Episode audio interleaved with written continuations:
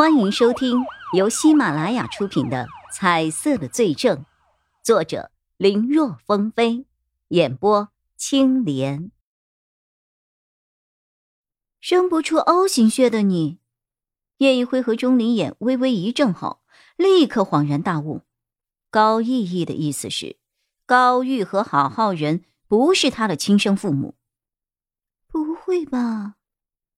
两个人都面带愕然的看着高依依，忽然知道养育自己的父母竟然不是自己的亲生父母，这突如其来的消息，一时间他的确很难以消化。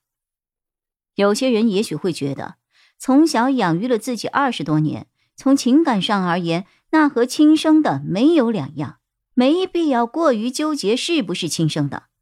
这话说的没错，但是。太过于客观和理性，对于当事人来说也明白这个道理，但心里呢，难免会有一些变化和想法，那是无法用言语来描述的，只能称之为是血缘所蕴含的独特力量吧。就像是两个再好的朋友，如果不去经营这份友谊，随着时间的推移，感情会越来越淡。多年不见之后，还能够宛若当年的情感，那实在是太少了。相比亲情而言，即便长时间没有和父母打电话联系，可等再联系的时候，那种亲情是不会抹灭一丝一毫的。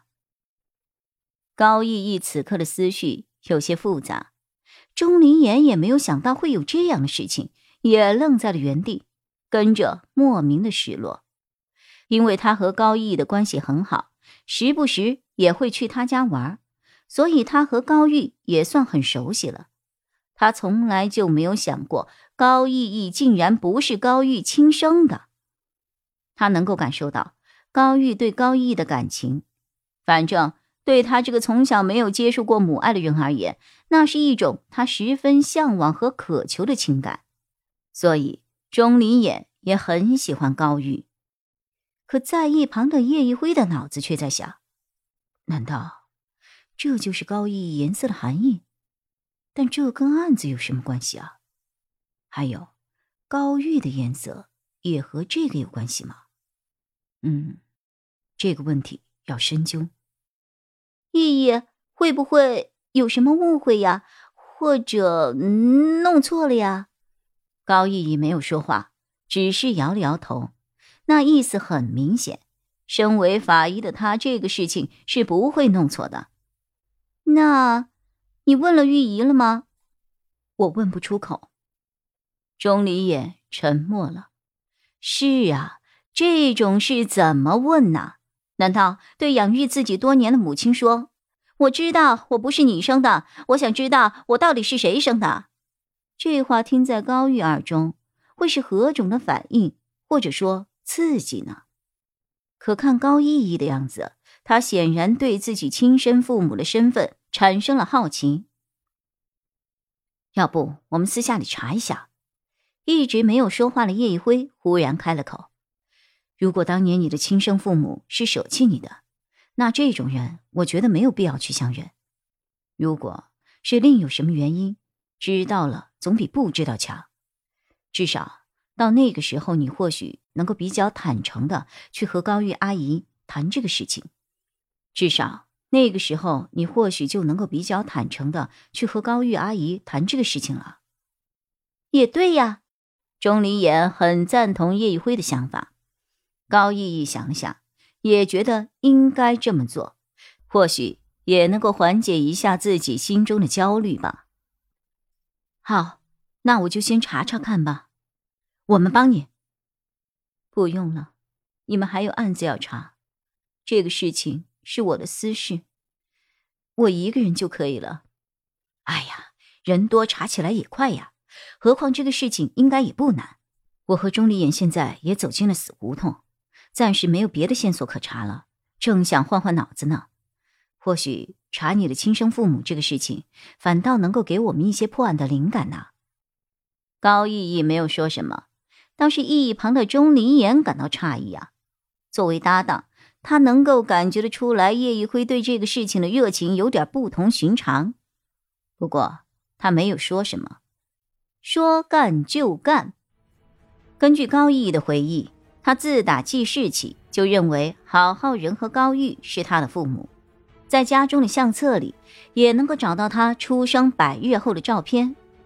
既然那么早的照片都有，那三个人的调查方向就指向了高义义的出生证明。这一查才发现，高义义居然是在国外出生的。当时开具出生证明的人是一位名叫许思利的医生。那个时候，这位许医生才三十多岁。如今二十多年过去了，也应该有五十多了吧？只要能够联系上他，就能够知道当年的一些情况。可稍微一调查，三个人却发现。许思丽早在十多年前就被那家医院给开除了，连带他的医护执照也一并吊销。根据当时的一些新闻报道，说是因为许思丽被人给举报了，原因是他曾给很多人开出过伪造的出生证明。许思丽可不只是伪造出生证明这么简单。她在等到那些开过假出生证明的孩子长到一定年龄的时候，她又会打电话过去威胁那些孩子的父母。我知道孩子不是你们亲生的，哼！如果不想让孩子知道的话，那就得给我封口费。这对于那些家庭而言，能用钱解决的问题都不是问题，在亲情面前，钱算什么？所以，大部分的家庭都是花钱买平安。许思利也因此赚的是盆满钵满。可是，人的欲望是个无底洞。许思利的要价越来越高，到了后来，简直就是狮子大开口。有些家庭根本支付不了他的钱款，而因此破裂。所以，就有人直接爆料，举报他的罪行。查到这儿。三个人的心情十分沉重。找上许思利开出生证明的人，都是非正常渠道得到的孩子，捡的、买的、偷的都有可能。这样的话，孩子的原生家庭就很难追查了。高意义，他又会是哪一种呢？本集播讲完毕，感谢收听。更多精彩内容，请在喜马拉雅搜索“青莲嘚不嘚”。